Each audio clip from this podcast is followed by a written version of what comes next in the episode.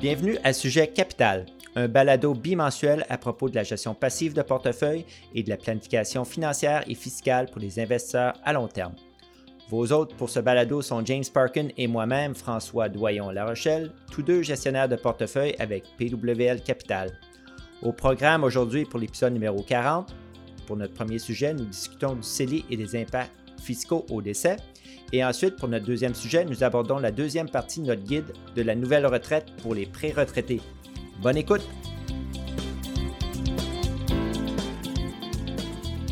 Salut James, comment ça va aujourd'hui? Ça va très bien, François, et toi? Très bien, merci.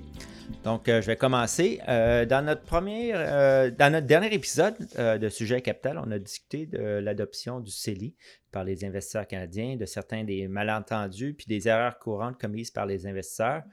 dans cet épisode, on va aborder ce qui devient de l'argent dans, votre CELI à votre décès. Les gens sont souvent surpris d'apprendre que la succession pourrait devoir de l'impôt sur les gains à l'intérieur du CELI après la date de décès. Oui, en fait, euh, on voit ça souvent euh, avec des nouveaux clients. Euh, ils ne sont pas au fait. alors, nous, comme conseillers, on a le devoir, à l'ouverture des comptes, de bien les guider, de, faire attention sur, ce sujet. Oui, d'après moi, là, James, c'est une question de planification successorale assez importante qui peut faire une différence sur le patrimoine familial lorsque c'est planifié correctement. Je dis ça parce que du point de vue fiscal, bien que la juste valeur marchande du CELI juste avant votre décès demeure libre d'impôt, la croissance du CELI après votre décès pourrait devenir imposable dépendamment de la façon dont vous avez euh, planifié les choses. Oui, absolument. Parce que toute augmentation de, la valeur du CELI après le décès euh, du titulaire de compte, euh, et jusqu'à ce que le compte soit fermé, ça pourrait être imposable comme un revenu euh, ordinaire. Euh, et cette croissance, qu'elle provienne des intérêts, des gains en capital, des dividendes canadiennes, euh, de, revenus de placement autres, de, de, revenus étrangers. Exactement. Et pour réduire cet impact fiscal potentiel, il y a plusieurs mesures que vous devez prendre ou vous pouvez prendre.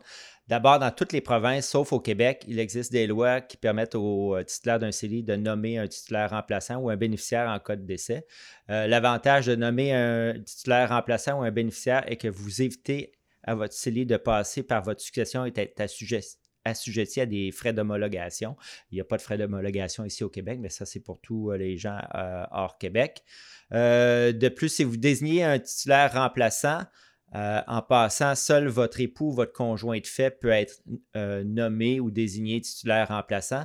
Lorsque vous décédez, le titulaire remplaçant peut transférer libre d'impôt votre CD dans son propre CD, puis il n'y a aucun impact sur euh, les droits de cotisation à votre CELI. En plus, si le CELI continue de croître à partir de la valeur marchande de juste avant la date de décès, jusqu'au moment du roulement. Cette croissance peut également être transférée au CELI du conjoint ou du partenaire et cette croissance ne sera pas imposée. J'ai un petit exemple ici pour vous.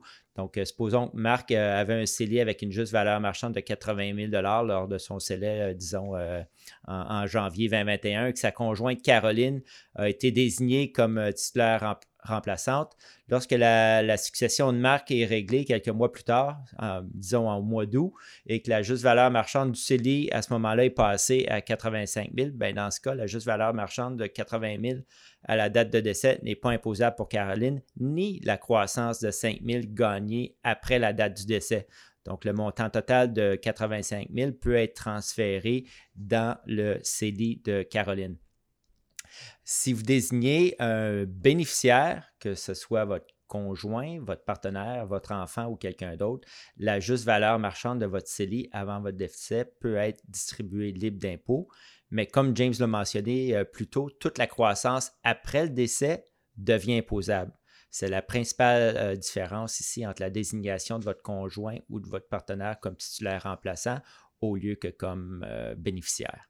Le conjoint ou partenaire désigné comme bénéficiaire peut également cotiser la juste valeur marchande du CELI avant la date du décès à son propre CELI sans affecter ses droits de cotisation, mais ne peut pas profiter de la croissance libre d'impôt du CELI après la mort.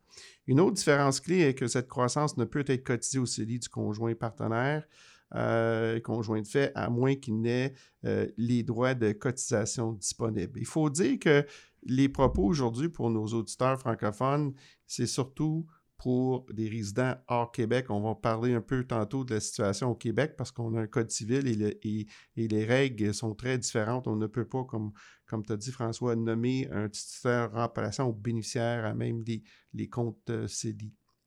Exactement. Puis si, je reprends mon exemple de tantôt, et disons que Marc avait un CELI euh, avec une juste valeur marchande de 80 000 lors de son CELI en janvier, on reprend l'exemple, et que sa conjointe Caroline a été désignée comme bénéficiaire, encore une fois, lorsque la succession de Marc est réglée, au mois d'août, la juste valeur marchande du CELI est passée à 85 000.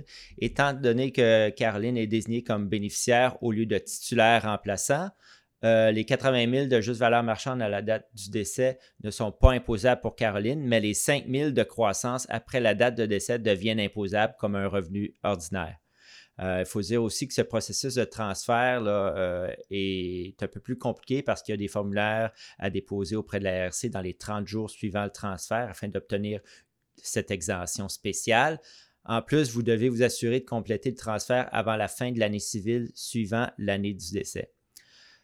Aussi, si vous n'avez pas désigné de titulaire remplaçant de bénéficiaire à votre CELI, euh, votre conjoint ou partenaire pourrait quand même verser une cotisation exclue à son propre CELI sans affecter ses droits de cotisation inutilisés en, supposant qu'il est le bénéficiaire de votre succession en, vertu de votre testament. Cependant, il va y avoir des frais d'homologation qui seraient payables à la province pour valider le testament et distribuer ensuite euh, le CELI.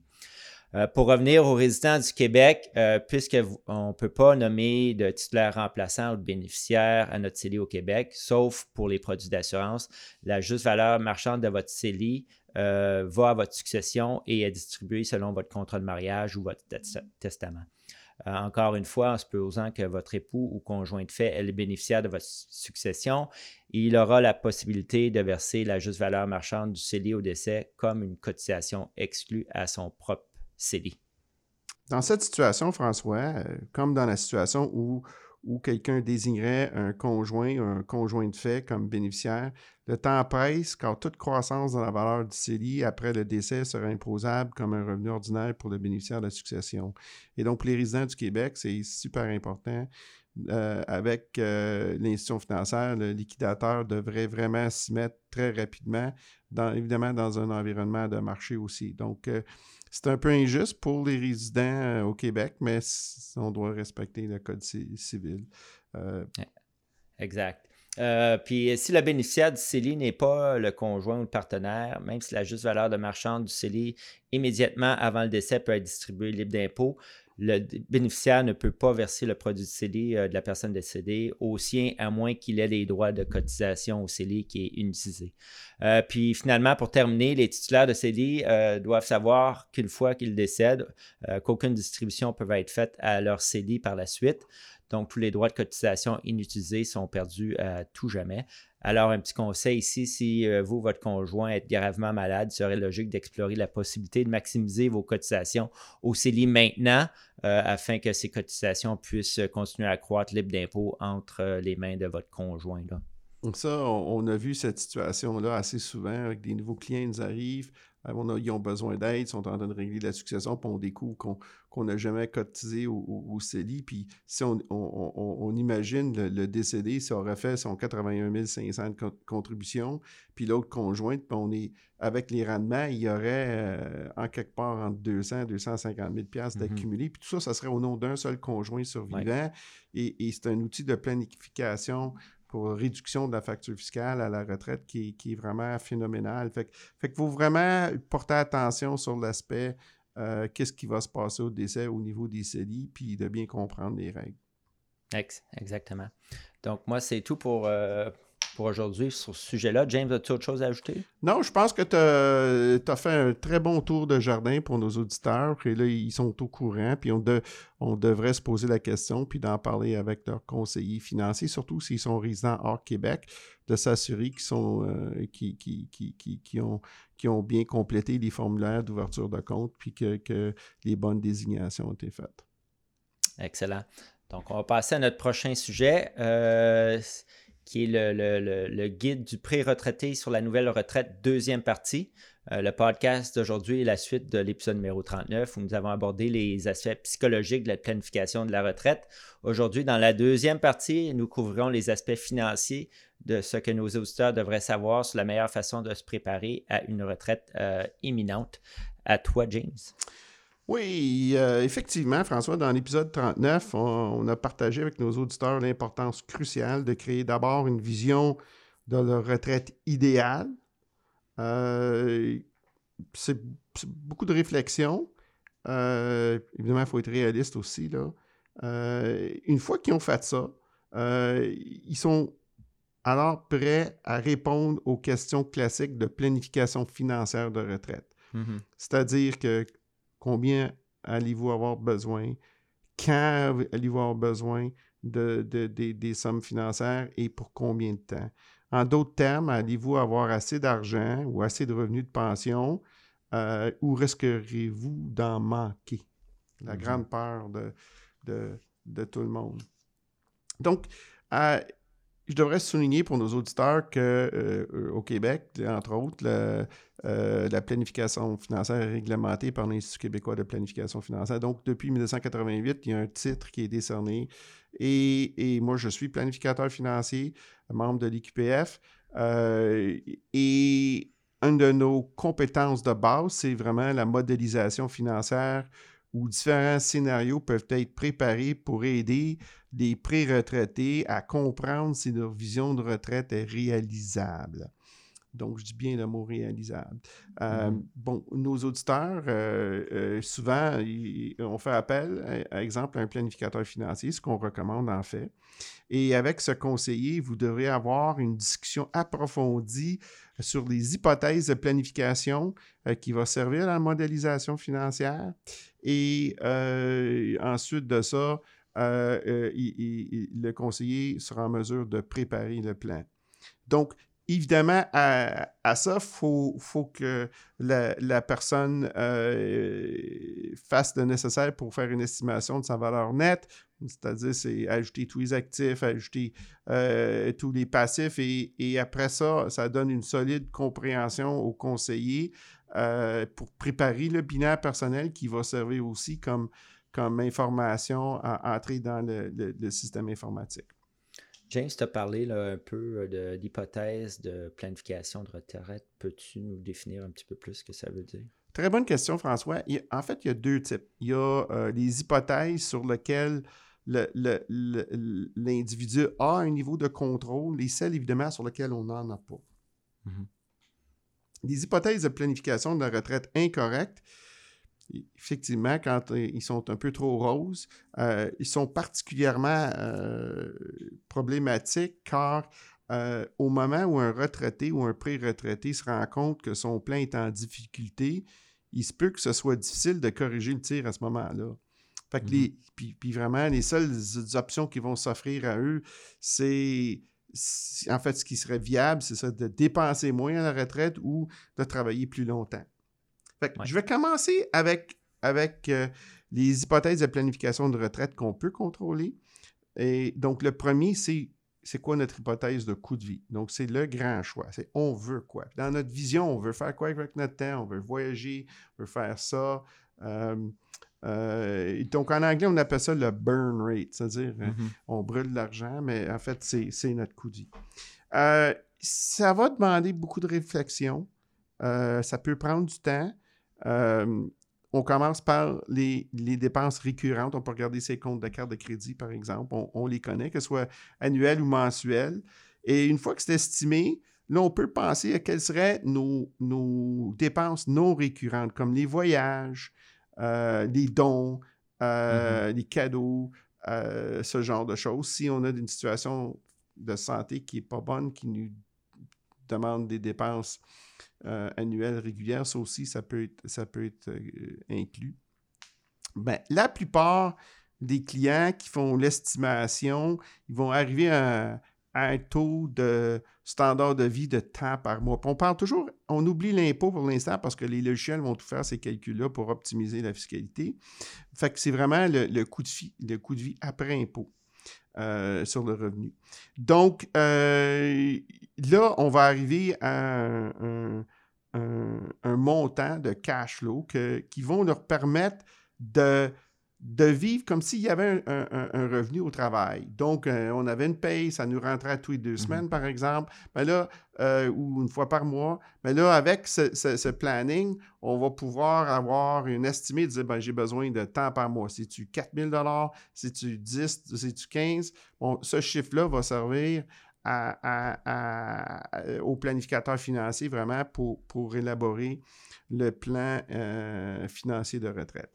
Exactement. Puis quand on a ce chiffre-là, James, ben nous, on a beaucoup de succès avec nos clients car ils s'habituent à avoir un montant régulier. C'est comme une paye qui rentre dans ton, dans ton compte de banque.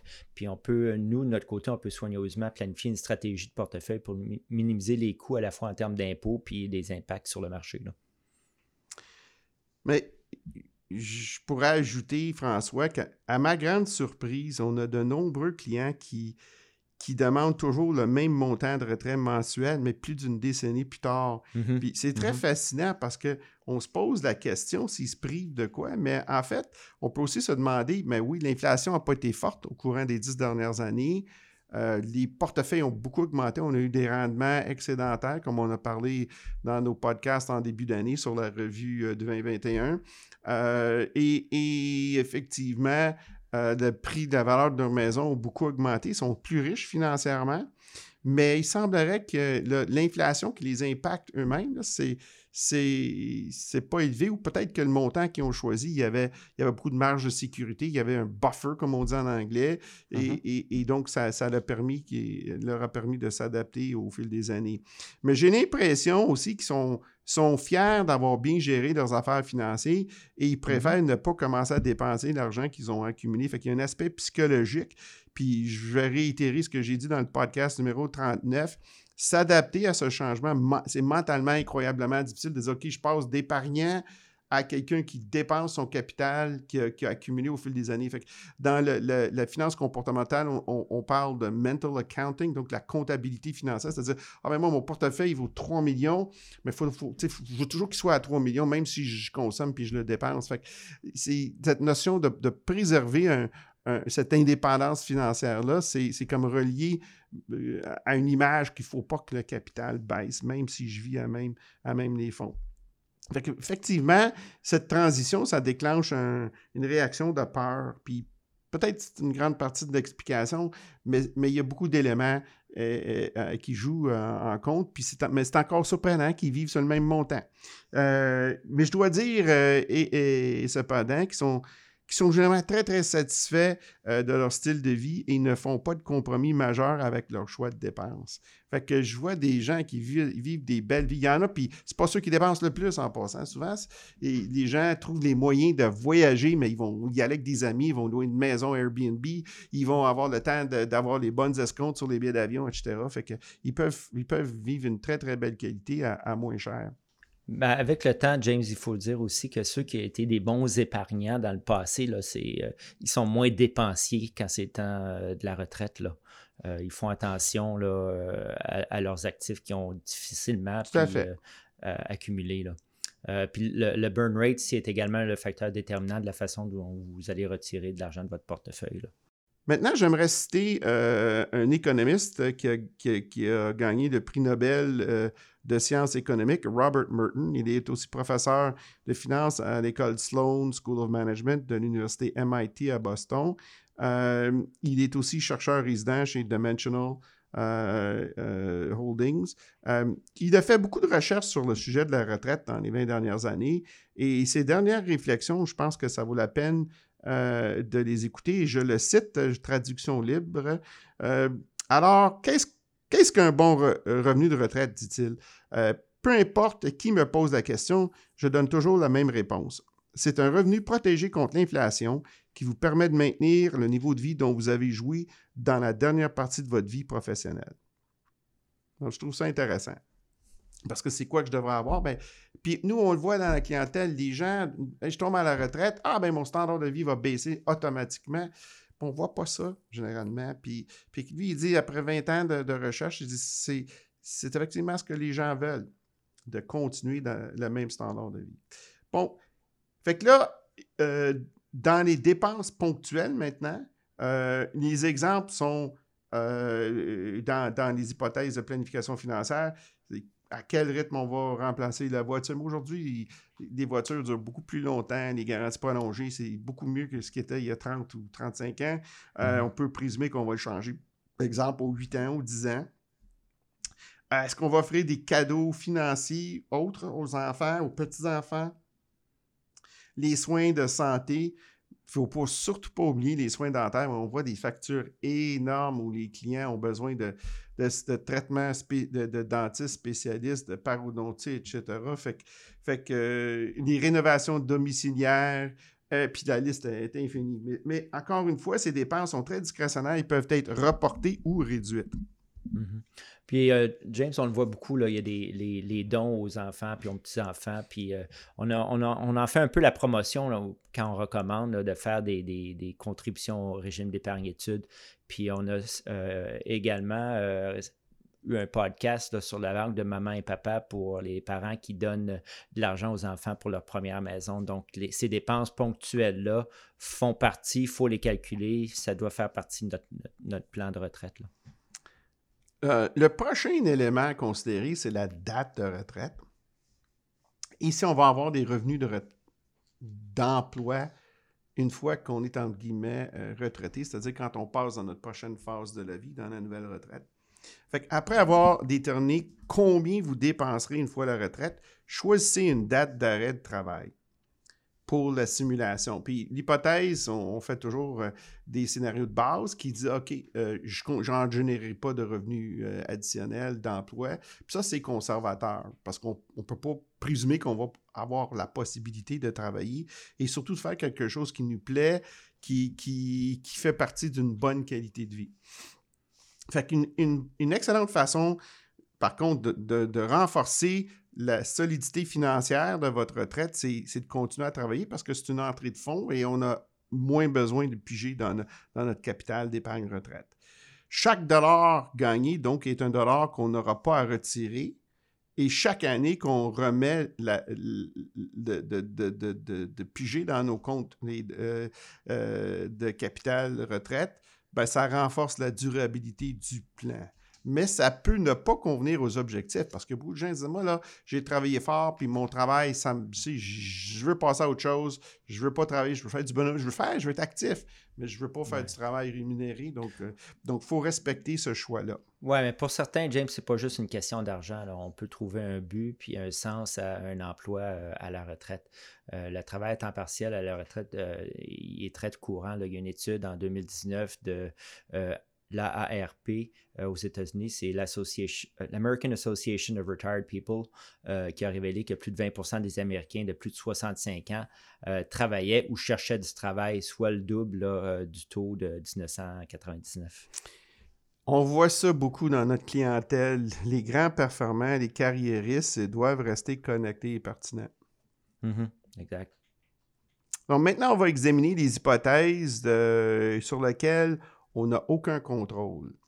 Donc, euh, le premier étant qu'il faut faire des projections financières avec des rendements euh, sur les, placements boursiers et obligataires, mais c'est quoi les rendements qu'on va, utiliser en hypothèse? Fait qu'on sait, euh, le décennie se terminant le 31 décembre 2021 a généré des rendements réels plus élevés que prévus en raison de la combinaison, par contre, maintenant, de la valorisation élevée des actions et des faibles rendements obligataires, ça a beaucoup, ça s'est beaucoup amélioré depuis 6 à 9 mois, les rendements obligataires. On voit que, il, y a un, bond bear market qu'on n'a pas vu depuis, presque 100 ans. Et là, la pendule a pu continuer. Fait, fait que oui, ça, ça, va euh, pour les, retraités, les taux d'intérêt sur les placements sécures se sont beaucoup améliorés, mais on est toujours euh, vulnérable à ce que les rendements espérés dans, dans, un avenir à rapprocher vont être plus faibles que ceux qu'on a vus dans les dix dernières années. Oui, puis on a couvert le sujet des, rendements espérés euh, futurs dans le podcast numéro 37. Donc, je recommence à, nos auditeurs d'aller écouter euh, ce podcast-là pour un peu plus de détails sur les rendements espérés futurs. prochaine hypothèse sur laquelle euh, il faut s'attarder et que, sur laquelle on n'a pas de contrôle, c'est l'hypothèse d'inflation. Et, comment est-ce qu'une inflation plus élevée va-t-elle affecter notre plan de retraite? Oui, effectivement, depuis euh, mai 2021, là, on parle beaucoup de, l'inflation. Mais ça va être quoi l'impact, James, pour les, les, retraités ou les, ben, pour les taux de retraite? En fait, François, notre avis sur les taux de, de retrait est que les pré-retraités voudront, être, euh, voudront peut-être pêcher par excès de prudence en ce qui concerne les retraits de départ. Nous sommes d'accord avec la recherche qui conclut qu'un retrait initial dans la fourchette basse des 3 euh, est un point de départ plus sûr pour les gens qui sont dans la soixantaine, euh, peut-être plus élevé pour les gens qui sont plus âgés. donc, et ceci, c'est toujours avec l'hypothèse que euh, ces, retraités auront une allocation, ce qu'on a connu classiquement comme, comme euh, portefeuille équilibré, c'est-à-dire 60% en actions, 40% en obligations. Oui, il faut dire quand même, James, que cette hypothèse-là euh, de retraite 3% n'inclut pas d'hypothèse d'inflation particulièrement élevée pour arriver à, ce faible taux là, de retraite départ je crois qu'on a supposé un taux d'inflation de 2,2% sur un horizon de 30 ans. C'est conforme à la moyenne euh, historique de l'inflation, mais c'est bien en, bas de l'inflation courante là, qui, est près de 5% ici au Canada.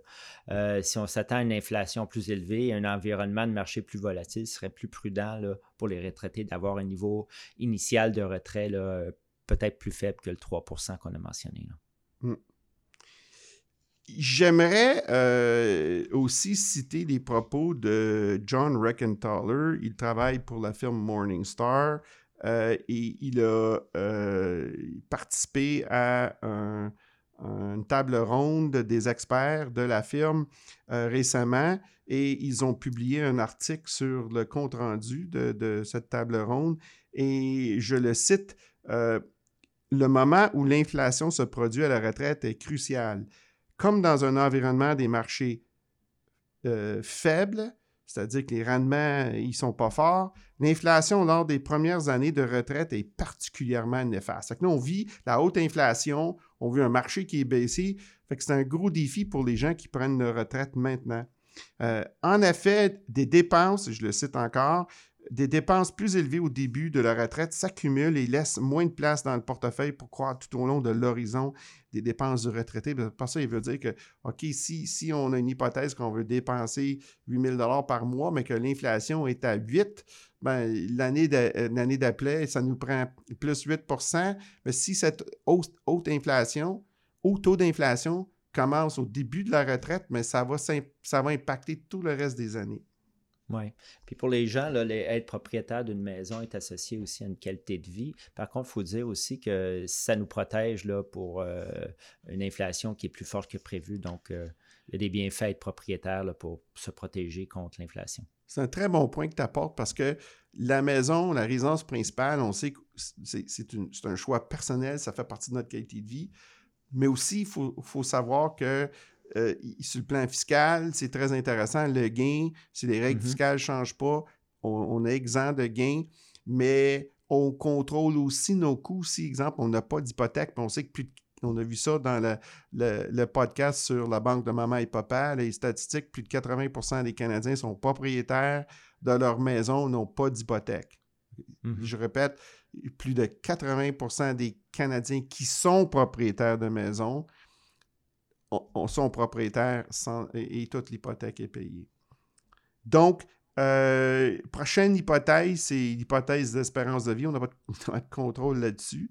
Euh, cette hypothèse, quand on l'a fait, on choisit une probabilité qui aura plus de 90% des chances qu'un client soit décédé. Quand on utilise les tables euh, de mortalité, selon cette statistique-là, ça nous amène généralement pour les gens à 94-95 ans d'espérance de, vie. Donc, assez, assez une, espérance de vie assez longue et même plus longue que ce qu'on s'attendrait. Quand on, on, entend les statistiques qu'un homme a une espérance de vie de 80 puis une femme 84, ben, c'est pour tout l'ensemble de la population. Mais si on a, on est déjà, on a déjà 60 ans, et on n'a pas eu d'historique cardiaque, de cancer, on n'est pas fumeur, on n'est pas diabétique, ben, il y, a au moins plus de 50 en fait des chances qu'un des deux conjoints va survivre jusqu'à 95 ans. Fait que c'est pas, c'est pas conservateur ou farvelu. Il y a une forte probabilité en fait que les gens vont vivre, au moins un des deux dans un couple va vivre très longtemps.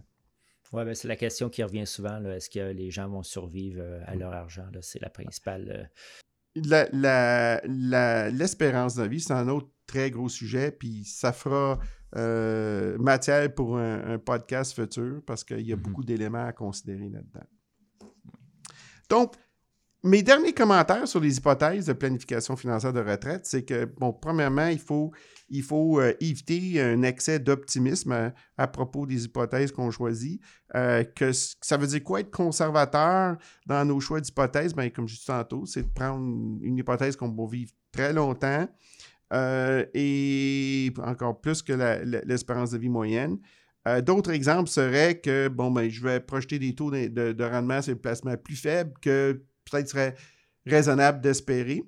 Et finalement, puis c'est celui-là qui, est de plus grand variable quand on fait des simulations de scénarios 2, 3 et, 4 pour nos clients. C'est un, cash flow, un standard de vie, un burn rate euh, plus élevé euh, qui serait une marge de sécurité au cas que le coût de vie serait plus élevé. Finalement, euh, il y a trois composantes de la planification financière de, retraite qui sont importantes. Une fois qu'on a, bien couvert nos hypothèses, on a fait le bilan personnel, c'est, c'est de planifier des revenus de retraite qui, de pension.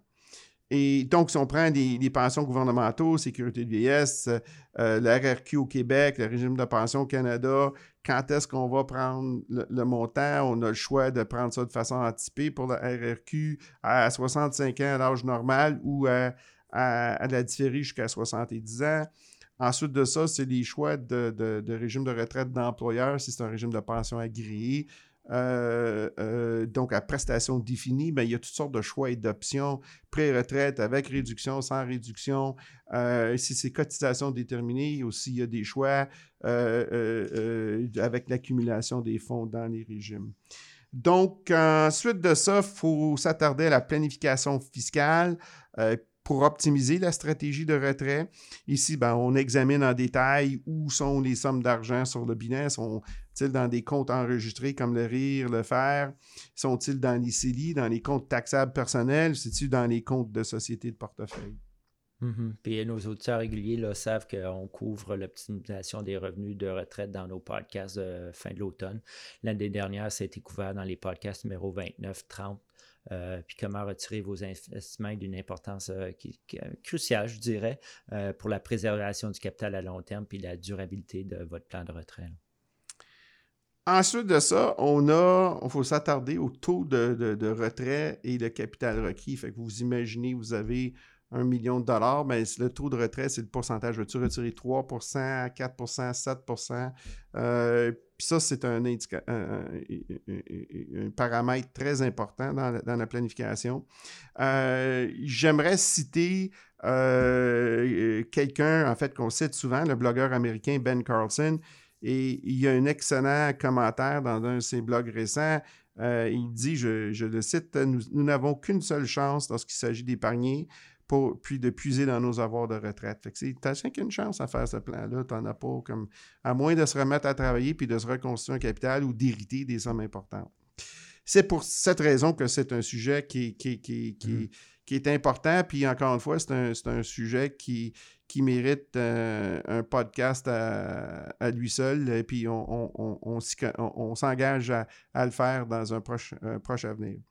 Donc, euh, les, planificateurs financiers utilisent la modélisation informatique aussi, euh, pour parfois appeler analyse Monte Carlo, euh, pour calculer la probabilité, la probabilité d'atteindre les objectifs financiers sur la base des hypothèses qu'on a choisies.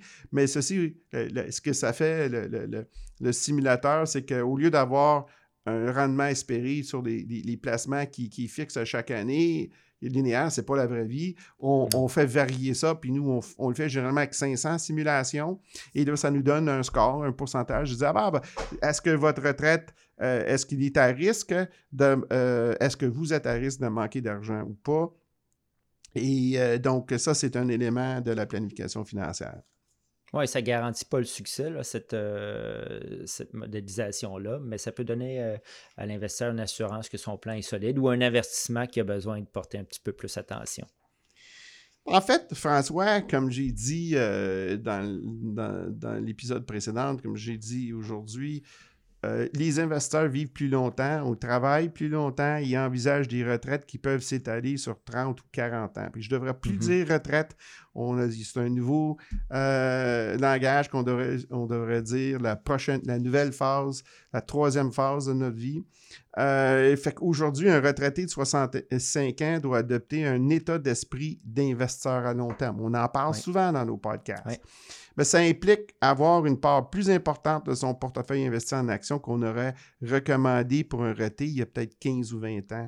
Et mon conseil est, de s'assurer d'avoir une marge de protection pour payer votre coût de vie, par contre, euh, pour les 5 à 10 prochaines années. Fait que si on augmente notre allocation en actifs, mais ce qui reste dans le panier sécure des obligations de grande qualité, de courte durée, qui sont liquides, ben, on va s'assurer qu'on va courir un minimum de 5 ans, idéalement 10 ans de coût de vie. Mhm. Donc, euh, ça, ça, ça, implique toujours une allocation dans des placements qui, je répète, qui sont sûrs puis qui sont liquides. Liquides, je peux, je peux les vendre, il va y avoir des acheteurs dans des périodes où les marchés vont peut-être être difficiles au niveau des actions.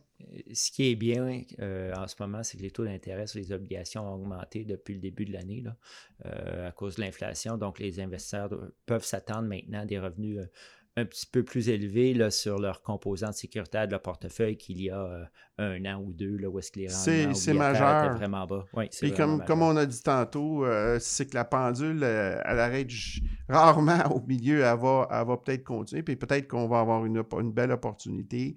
Ben et c'est pour ça qu'il faut rester courte durée puis de qualité.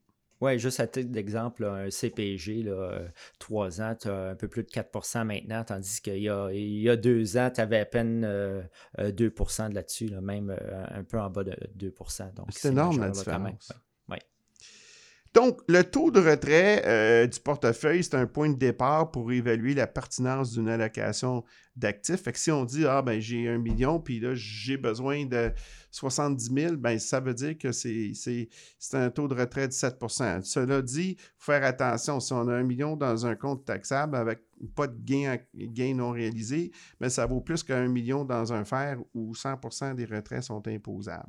Mhm. Donc, euh, les retraits annuels peuvent être utilisés à déterminer euh, le montant euh, qu'on devrait avoir, évidemment, dans le panier sécure. Oui, puis quand on fait les retraites, James, on essaie d'optimiser euh, fiscalement ces retraits-là. Euh, puis pour nous, ben, c'est bien important. On aime la flexibilité dans nos portefeuilles euh, qui sont construits avec des FNB d'actions et d'obligations qui sont largement diversifiés, plutôt que des produits tout en un. Ça nous donne un peu plus de flexibilité quand vient le temps de générer les fonds dans, les comptes des clients. Puis ça, c'est particulièrement vrai pour, les comptes avec des plus gros montants. Hum, tout à fait. J'aimerais revenir euh, avec nos auditeurs euh, avec une autre citation de Robert Merton euh, où il parle de l'établissement de la répartition d'actifs à long terme au début de la retraite. Puis je le cite, traduction libre toujours, prendre plus de risques d'investissement peut sembler être la voie à suivre, mais il est important d'avoir un plan B. Ne comptez pas sur des rendements plus élevés comme étant une certitude. Le risque des marchés est réel et si prendre plus de risques fait partie d'une solution, ah, il faut être prêt à ce qu'il faut faire si le risque élevé se matérialise. Par exemple, une forte baisse des actions pendant la retraite. Oui, non, c'est tout à fait vrai. Là, donc, euh, nos auditeurs doivent euh, faire attention s'ils prennent plus de risques dans leur portefeuille. Il faut bien qu'ils comprennent les avantages et les inconvénients de cette stratégie-là. Pour terminer ce segment, François, euh, j'ai aussi fait la lecture récemment d'un article euh, qui, euh, qui, est une entrevue d'un investisseur américain de 98 ans. Il s'appelle Taylor Larrymore. Euh, Monsieur Larrymore est connu comme le roi des Bogleheads. Donc, c'est des disciples de John Bogle, qui était le fondateur de Vanguard, évidemment, qui a prêché le long de sa carrière une philosophie d'investissement à faible frais et forte diversification. Mm-hmm. Larry Moore a été une personne euh, clés dans le démarrage du mouvement, encore une fois appelé les Boggleheads. Il, il a été interviewé pour son article récemment et il a dit à l'auteur Les clés de l'indépendance financière sont de vivre en dessous de vos moyens, d'épargner régulièrement, de réduire les coûts et les impôts, d'éviter les grosses erreurs, de garder les choses simples et de garder le cap. Larry Moore a déclaré que les trois plus grandes erreurs que les gens commettent sont les suivantes. Miser sur des actions individuelles, se fier aux performances passées pour prédire les performances futures, construire des portefeuilles trop complexes, coûteux et fiscalement inefficaces. Oui, vraiment des sages paroles d'une personne euh, qui a un, un esprit d'investisseur à long terme. Autre chose à ajouter, James? Non, je pense qu'on a fait le tour du jardin, François. OK, bien, j'espère que nos auditeurs ont trouvé le sujet d'aujourd'hui pertinent et utile. Euh, merci, James, d'avoir partagé ton expertise et ta sagesse. Ça m'a fait grand plaisir, François. Eh bien, c'est tout pour ce 40e épisode de Sujet Capital. Nous espérons que vous avez aimé. N'hésitez pas à vous envoyer vos questions et suggestions. Vous pouvez nous joindre par courriel à sujetcapital à commercial pwlcapital.com. De plus, si vous avez aimé notre podcast, partagez-le avec votre famille et vos amis. Et si vous n'êtes pas abonné, faites-le s'il vous plaît. Encore une fois, merci de vous être joint à nous aujourd'hui et joignez-nous pour notre prochain épisode. Merci et à bientôt.